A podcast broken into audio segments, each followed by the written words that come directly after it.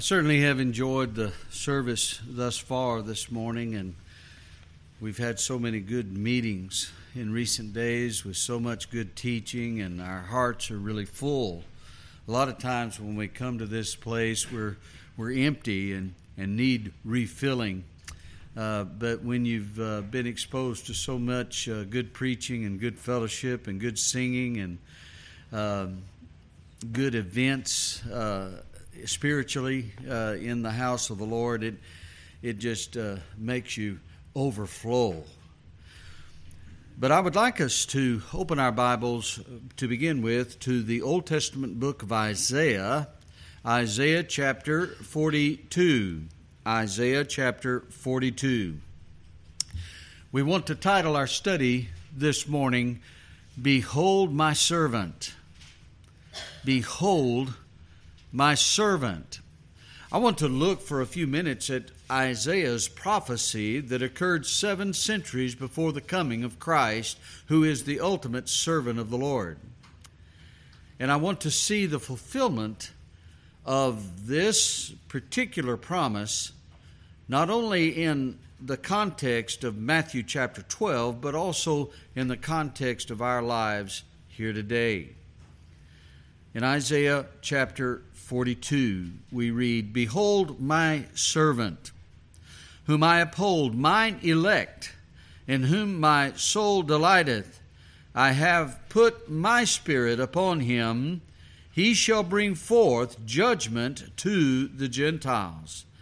He shall not cry, nor lift up, nor cause his voice to be heard in the street. A bruised reed shall he not break and the smoking flax shall he not quench. He shall bring forth judgment unto truth. He shall not fail nor be discouraged till he have set judgment in the earth, and the isles or the Gentiles shall wait for his law.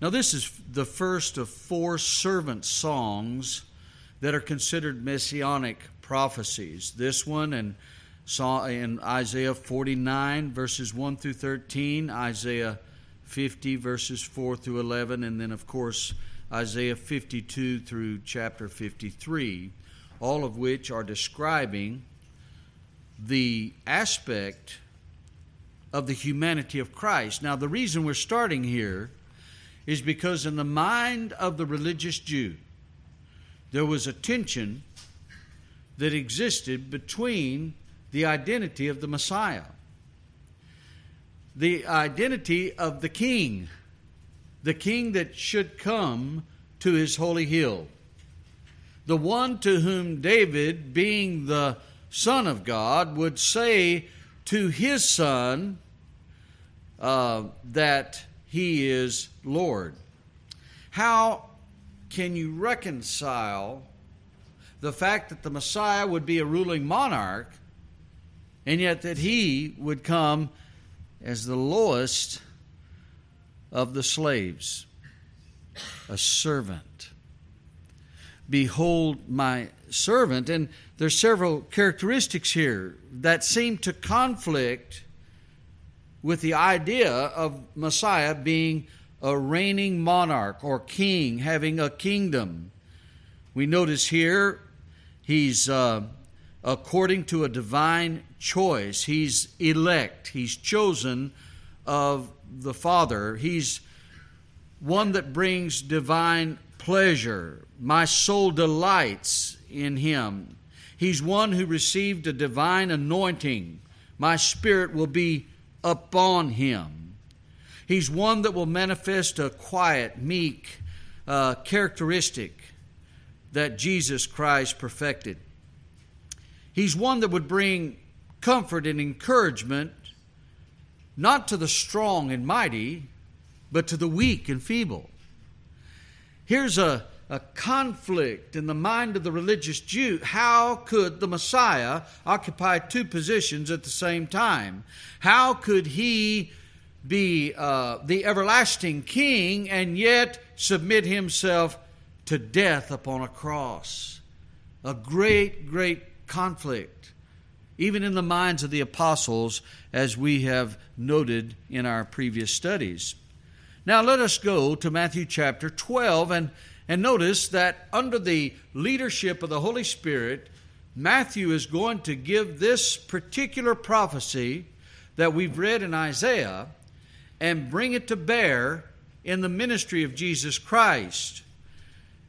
Remember, Matthew is writing a narrative of the ministry of Christ as he, uh, from his birth even to his death, burial, and resurrection, he is setting forth Jesus Christ as the rightful king of Israel, as the prophesied monarch that would rule over all nations, whose kingdom would never end. Matthew, especially, is, is propagating that gospel. But in the midst of that gospel, we read these words in Matthew chapter 12. Um, let's, uh, let's back up to verse 14 in Matthew chapter 12, verse 14. We'll read all the way through verse 21. Then the Pharisees went out and held a council against him, against Christ, how they might destroy him. This uh, evil spirit that was in the life of the Pharisees. These are the religious elite of the day. And even though Christ is doing all of these mighty miracles, even though uh, they can see that, that he's a, a unique individual, they seek to destroy him. It's the same evil spirit that guided Pharaoh in Exodus and, and also later Jezebel in 1 Kings 19, um, where they are standing in opposition against the God of heaven. Why? Because they love darkness. John 3 19. They love darkness. They don't want to come to the light because the light reproves their evil deeds. They love their traditions more than they love God. They sought to destroy what they could not subvert or control. They rejected their own Messiah. He came into his own, and his own received him not. Amazing. They were in love with legalism, which is just the outward uh, expression of a religious faith. They had this outward expression of religious faith, and yet they did not experience an internal transformation of the heart. And before we get too far away from our study of this text, let us be mindful that we also can be guilty of the same thing. We can present ourselves in church, or we can be uh, filled with churchiosity without uh, having the transforming power of the Spirit in our daily lives we can follow their example instead of the example of Christ, and that's a great, great danger, great danger. I recently, my wife and I recently watched a, a documentary on Fanny Crosby, and listen to what she said in one of her hymns. Down in the human heart, crushed by the tempter, feelings lie buried that grace can restore touched by a loving heart, wakened by kindness, chords that were broken will vibrate once more. She was writing that about Jesus. Jesus is so different than the Pharisees. He's so different than human religion. He's so different in so many ways, and yet these people could not see him, nor can anyone else apart from the grace of God. Amen? In verse 15, we read, And when Jesus knew it, he withdrew himself from thence. Now, I want to stop and just consider what he's, what's happening here. He withdrew himself from them. And, brothers and sisters, I'm going to tell you, when people become so engrossed in their own traditions and their own external religiosity that they care not for the truth of the gospel or the truth of the Word of God, Jesus is going to withdraw from them. Now, He's not going to withdraw His favor, He's not going to withdraw His grace, He's not going to withdraw His mercy, but he's going to withdraw his power from them. That's what's happening in this context. He says he withdrew himself from thence, and great multitudes followed him. And listen to this. He healed some of them because some were so difficult he couldn't get around to. He healed, he healed most of them, but some of them wouldn't cooperate. No, the Bible just says, Matthew writes this, he says, He healed them all. Now, brothers and sisters, I'm going to tell you, that's a measure of the true gospel. There's no case that is too difficult or hard for the Lord to heal. Amen? Isn't that wonderful? He healed them all. It didn't matter what kind of need they had. It didn't matter how long that need existed in their life. It didn't, it didn't matter what kind of qualifications they may or may not have had. When they came to Jesus, they were healed, every one. And he charged them. He didn't charge them money. He didn't send, say, Send me a $100 and I'll make sure you're okay. Or your healing will be permanent if you'll just uh, deed me the farm. Whatever that might be. He did charge them, but he charged them this way. He charged them that they should not make him known, that, that, that it wasn't time for them to make him known because of this great and growing opposition of the Jews. In verse 17, that it might be fulfilled. This is the fulfillment of prophecy, that it might be fulfilled, which was spoken by Isaiah the prophet. Now, stop right there. Remember, Jesus fulfilled over 300 specific prophecies in the Old Testament. 300. Actually, Lockyer, Herbert Lockyer said there's 317. I couldn't find the 17, but I found the 300. And I'm telling you, brothers and sisters, Jesus answered every prophetic view of what the Messiah would be. But the one view of the Messiah that was the most conflictive, the most uh, confusing to the religious elite, the most confusing to the world today is the Messiah coming as a servant. Totally unexpected. And yet Isaiah prophesied of this very thing in verse 18.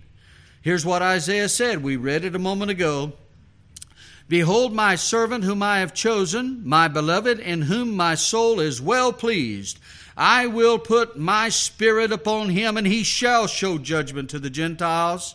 He shall not strive nor cry, neither shall any man hear his voice in the streets. A bruised reed shall he not break, hallelujah, and a smoking flax shall he not quench, till he send forth judgment unto victory, and in his name shall the Gentiles trust.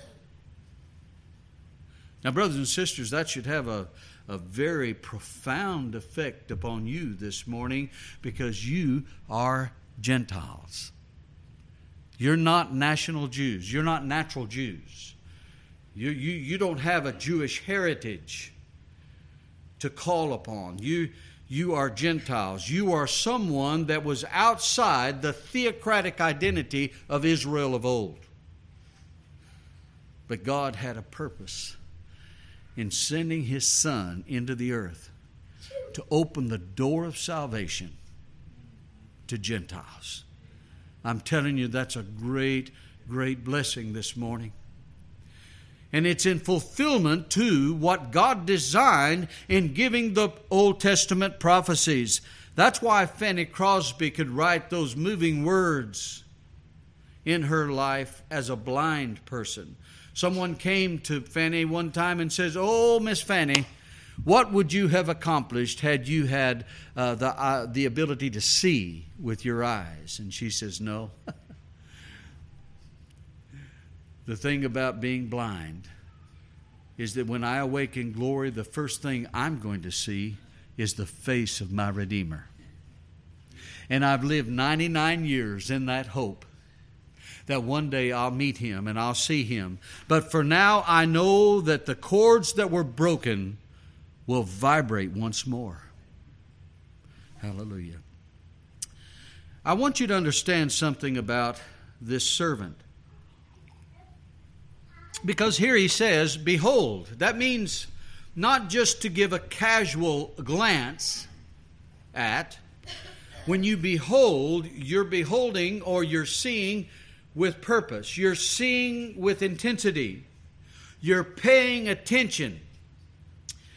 I, I know that several of you have been hunting before, and you may have been in a, a deer stand or, or hidden away in a, a secluded spot waiting for that trophy buck to make his way into your path and you're there and you're alert. You're not sleeping. You're not listening to the radio. You're not texting on your phone. You're not doing all of those things. You are paying attention because you want to behold that deer when he makes his way in front of your scoped rifle. And you see a movement in a bush on the left side of this field. Do you think you ignore it? No, you're not going to ignore that. Your ears and eyes are right on that spot. Is that him? Is that the one that's going to come out of the bush? And of course, in my case, it was nothing but a skunk. But anyway, and then you better pay attention. But the word behold means, has that concept. It's, it's being alert to and intense in your attention toward someone or something. Behold the servant. And the word servant that is translated here is a little different than the usage that we find in the rest of, of the scripture, the New Testament. The word we're accustomed to hearing is doulos, which means bond slave. Bond slave. But the word here is pais and it means as a representative or um, an ambassador, one that represents another. And I think that's very interesting because that's exactly what Jesus Christ did. Because remember, Jesus is the one that said, If you have seen me, you have seen my Father. Remember, they came to Jesus and said, Show us the Father, and that will suffice us. We'll, we'll be all right as long as you show us the Father. Well, Jesus said, If you've seen me, you have seen the Father. Jesus is identified with the Father. He came into the world as one who delighted to do the will of the Father. In John chapter 4, verse 34, he says, My meat is to do the will of my Father which has sent me. My, my, wheat, my meat, my, my very reason for living is to accomplish and to finish and to complete the very work that the Father sent me to do. He delights in the Son because who is the Son? In Matthew 20, verse 28, Jesus says, The Son of Man came not into the world to be ministered unto, but to minister and to give his life a ransom for many. To minister, to serve as a representative of the Father. Remember in John chapter 8, he says, I can do nothing without the Father. The, the works that you see me do are the Father working through me. The Father works, and I work hitherto. I do the will and the bidding of the Father. I am his servant. Behold, my servant. I want you to, if you have your study Bible, uh, this is what I did in mine. I, I, I circled the four my's in this verse. My, my servant, my beloved, my soul, my spirit. This is a very unique individual that we're talking about.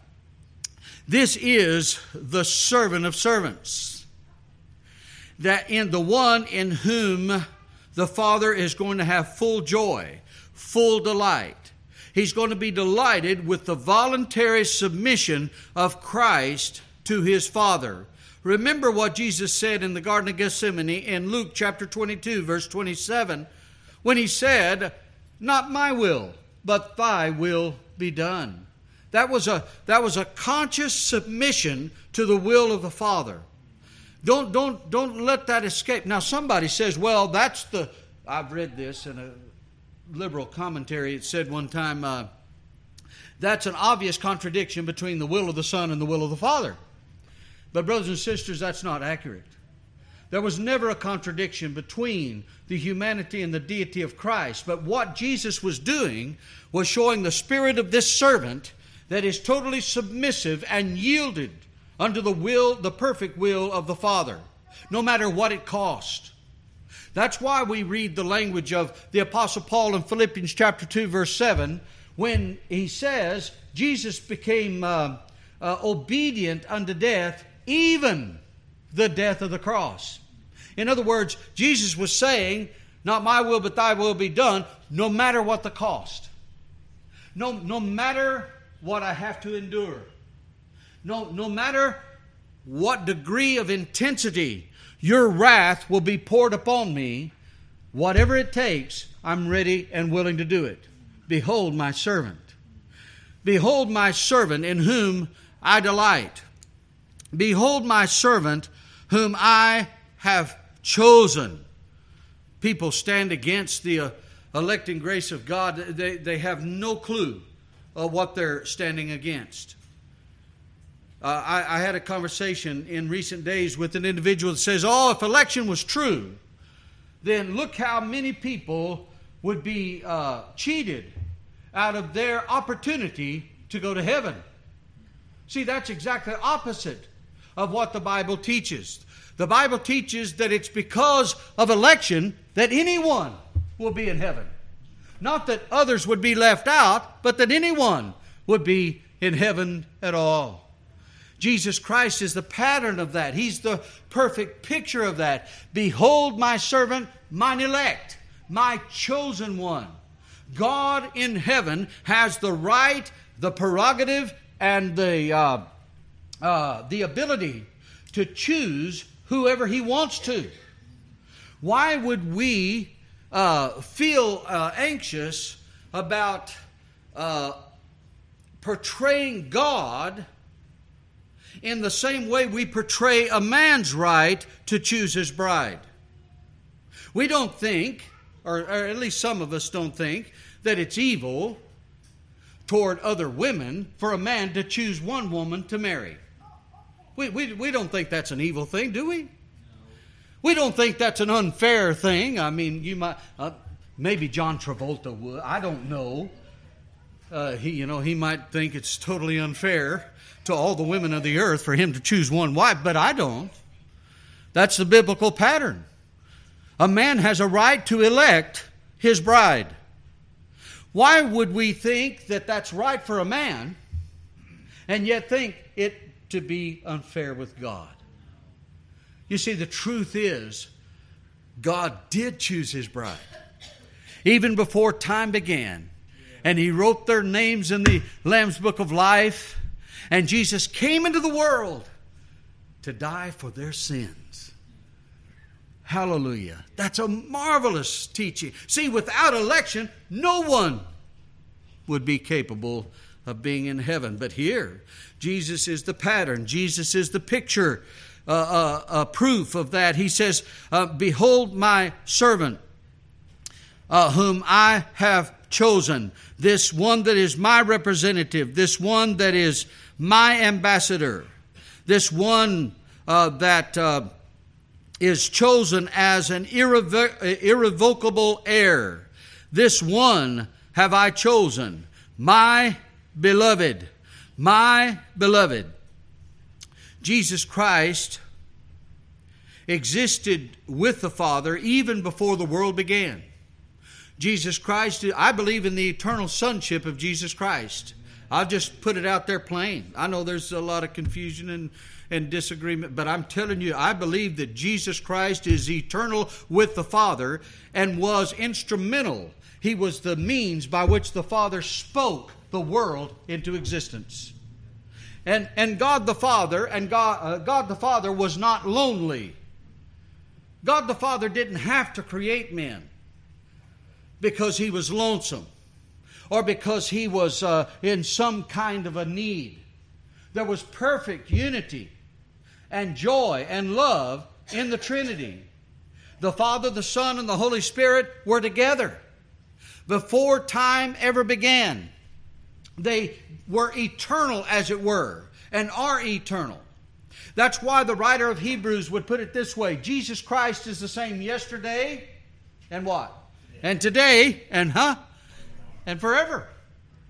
You see, he is existent in all three dimensions of what we call time. But it pleased God, who is eternal, to invade the realm of time, to experience as a man the things that he could never experience as God, to experience as a man hunger. God can't hunger. Um, exhaustion. God isn't exhausted. He doesn't need sleep. He that keepeth Israel neither sleeps nor slumbers. Um, he experienced thirst. Uh, you know, just think about this the one that created all the rivers, the one that created all the lakes and the waters of the earth. Yet he says, Behold, I thirst. See, he experienced those things in his humanity that he could never experience in his deity. So he comes as a servant, even though he is the king of the universe and the creator of all things. He's going to invade time in the, uh, in the uh, uh, attitude and the posture of a servant. He is my chosen. He's uh, my appropriate heir, as it were. That's what Luke, uh, I mean, uh, the Apostle Peter called him in uh, 1 Peter chapter 2, verse 9. He is my beloved. This election and divine love are inseparable. You know, he's, uh, he, he's the one that uh, was loved of the Father before time began. I, I, I enjoy thinking about this in the regard to baptism and the importance of water baptism in, in relationship to Christ. Because in Matthew chapter 3, verse 17, when Jesus came to be baptized of John the Baptist, now, if it wasn't something important, if baptism was just something incidental to God or his kingdom, Jesus Christ would have never done it. But Jesus came a long way to be baptized by uh, one that was authorized to baptize, John the Baptist. And when he was baptized, what happened? A voice from heaven said, This is my beloved Son, in whom I am well pleased. This is my heir. This is my representative. This is my ambassador, in whom I am well pleased. Hear ye him. I, I, I, love, I love to think about that. I, I love to think about the connection between water baptism and the example of Jesus Christ. I'm rejoicing that Brother Matthew has come forward with this confession that he believes and trusts in the Lord Jesus Christ as his Savior and wants to serve him in his kingdom. And the, the beginning of that journey is baptism. That's where we're taking the name and professing the name of Jesus Christ to the watching world. Very important. Jesus did that as the beloved Son. He says, My beloved, and whom my soul is well pleased, delights in, and I will put my spirit upon him. Uh, we want to use this as the point. He was anointed. Remember, the name Christ means anointed. Um, Jesus means Savior. So Jesus, Christ, is the Savior anointed. He's anointed by the Father with the Holy Spirit. Here's the work of the Trinity. The work of the Trinity, not only in the miraculous ministry of Jesus Christ, but also in the work of redemption. Do you realize this morning that it takes a Trinity to save one sinner? It takes the Father in His love and in His kindness and in His electing power to choose a sinner. It takes the Son, by whose blood shed upon a Roman cross would wash away that sin. And it takes the Holy Spirit that imparts to the heart faith with which to embrace Christ and follow after Him. Here's the work of the Trinity in redemption the redemption of the family of God. And it would never have happened had not the servant came to die for our sins. It would never have happened. It's important for us to understand this point. He says, I will put my spirit upon him.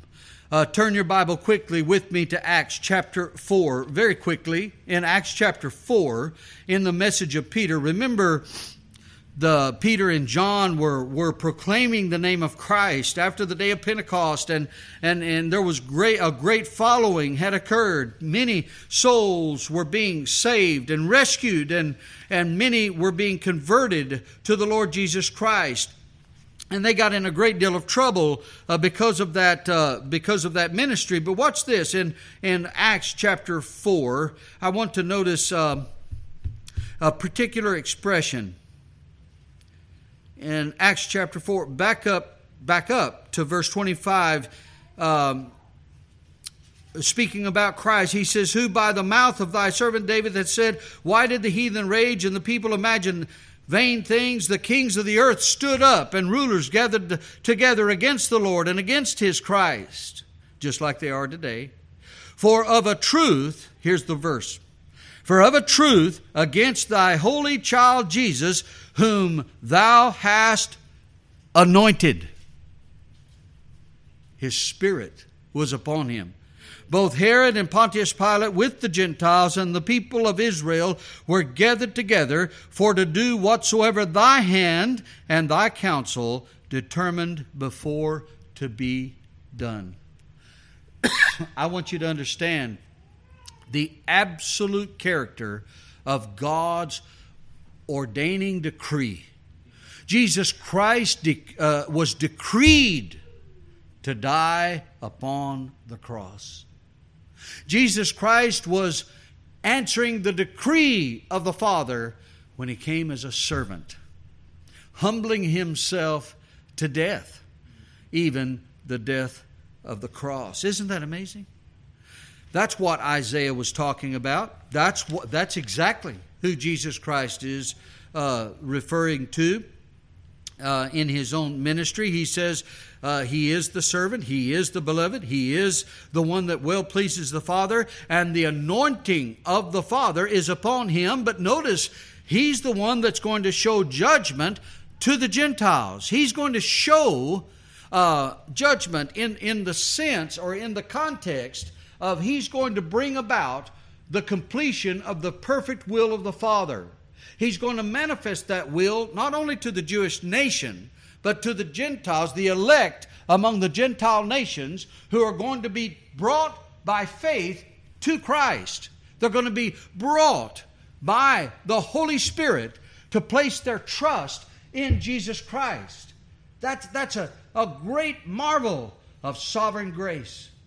Brothers and sisters, if you're sitting here this morning and you have come by faith to believe and trust in Jesus Christ, you yourself are a product of the grace of God. You're a monument of the grace of God. And that grace of God would never have been given you had not Christ come as a servant. Do you see it? That's why you need to behold him. Behold this morning the servant that brings forth judgment unto victory. He brings forth the uh, payment for the penalty of sin. Do you realize what happened on the cross? And and we just we just have a glimpse of what Jesus actually suffered on the cross. You know, we we talk about the the whip and we talk about the the, the, the crown of thorns, and you can just kind of you, you can kind of imagine the torture that Jesus Christ was going through on the cross. But I'll tell you, brothers and sisters, that was not the greatest thing that Jesus bore. That was, that was not the greatest pain that Jesus endured because it was upon the cross that his Father separated from him. Why? Because the sins of all the elect, of all the nations, of all periods of time were poured out upon the Savior on the cross. That's what happened. And that's why he cried, Eli! Eli, my God, my God, lama sabachthani, why hast thou forsaken me? That word forsaken means abandoned. Abandoned me. But then, brothers and sisters, but then, there was another shout from the cross. In the Greek language, it's tetelestai. It's actually one word, and it means paid in full. it means completed. It means finished. It is finished. And, brothers and sisters, when that redemptive work was completed, Jesus then could bow his head and give up the ghost and say, Into thy hands, Father, I commend my spirit. Oh, that's powerful. That's powerful, brothers and sisters, but that never would have happened had not Christ come as a servant. You see, that's why this is so critical for us to understand and to embrace. And we can actually uh, rejoice in the fact that Jesus Christ came into the world to save sinners, that He came into the world not to give a sinner a chance for heaven, not to give a man an opportunity to be saved, but he came to save those that were given him in covenant even before the world began. And, brothers and sisters, he got what he paid for. Every one of them. Hallelujah. This is the one, the servant. This is the beloved. This is the one that pleases the Father always. The one who is anointed to bring about the answer, the remedy of judgment against poor, unworthy sinners. And look at him for just a moment with me. Verse 19 He shall not strive. That word strive there, erizo, is to quarrel, to hassle, to wrangle, or brawl. That's not Jesus. Jesus didn't come to lead a social reform parade. Jesus came in humility, He came in quietness. He's not going to strive, neither are men going to hear His voice in the streets. He's, he's uh, not going to be a screamer. He's not, that's not his way. And he says, A bruised reed shall he not break. Now, you understand what a reed is, right? You, you, you, you, you know, in this part of the country, you go to the ditch and you see cattails. Y'all see them? Well, a cattail is a reed. And you know, you, you, you can take the cattail and throw it off, and you can take and break the reed, and you can look all the way through it. We used to get the reeds and practice um, scuba diving. That's why one of my best friends nearly drowned. But uh, but anyway, you know, you can close your mouth and plug, you know, and, and you can actually breathe through the reed. Now we thought we were being Tarzan, and uh, you know, and and so forth. We know what a reed is. A reed's we, you don't want to build a house out of a reed. You you don't want to build something structurally out of a reed because a reed's really weak. But isn't it interesting that Jesus Christ would not come to save the strong and mighty? He, he would not come to save those that were capable of saving themselves. Brothers and sisters, he, he came to the weakest. He came to the reed. And he says, a reed that's bruised he's not going to break. Now, brothers and sisters, uh, maybe some of you young people can't really connect with this, but I know several of us can that have lived some time There's a lot of things in this world that bruise us. There's a lot of things in this world that we even think might even destroy us, that crush us, that hurt us in so many ways. And there's nothing, uh, there's nothing worse than a heartache. When, when, when, when, when you've been disappointed in someone, or someone has betrayed you, or uh, perhaps someone has uh, disappointed you, uh, whatever that might be in your own life and in your own human experience, it will leave you bruised. There's suffering, there's pain involved in this. But you look at the Savior. Behold the servant. The servant doesn't come to just break off that reed and throw it away. He comes to correct the breed, the weed, the, the, the weed, the reed. He comes to correct it and to strengthen it. That's what Jesus does. And I believe that's what the gospel is supposed to do.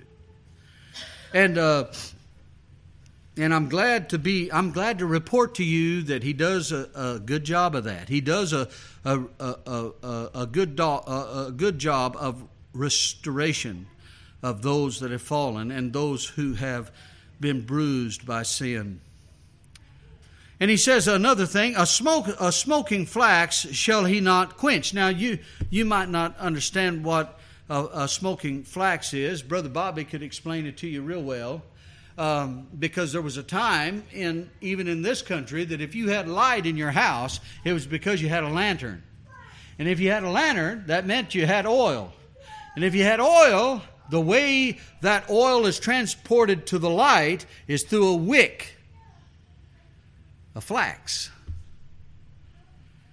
He says, a smoking flax will he not quench.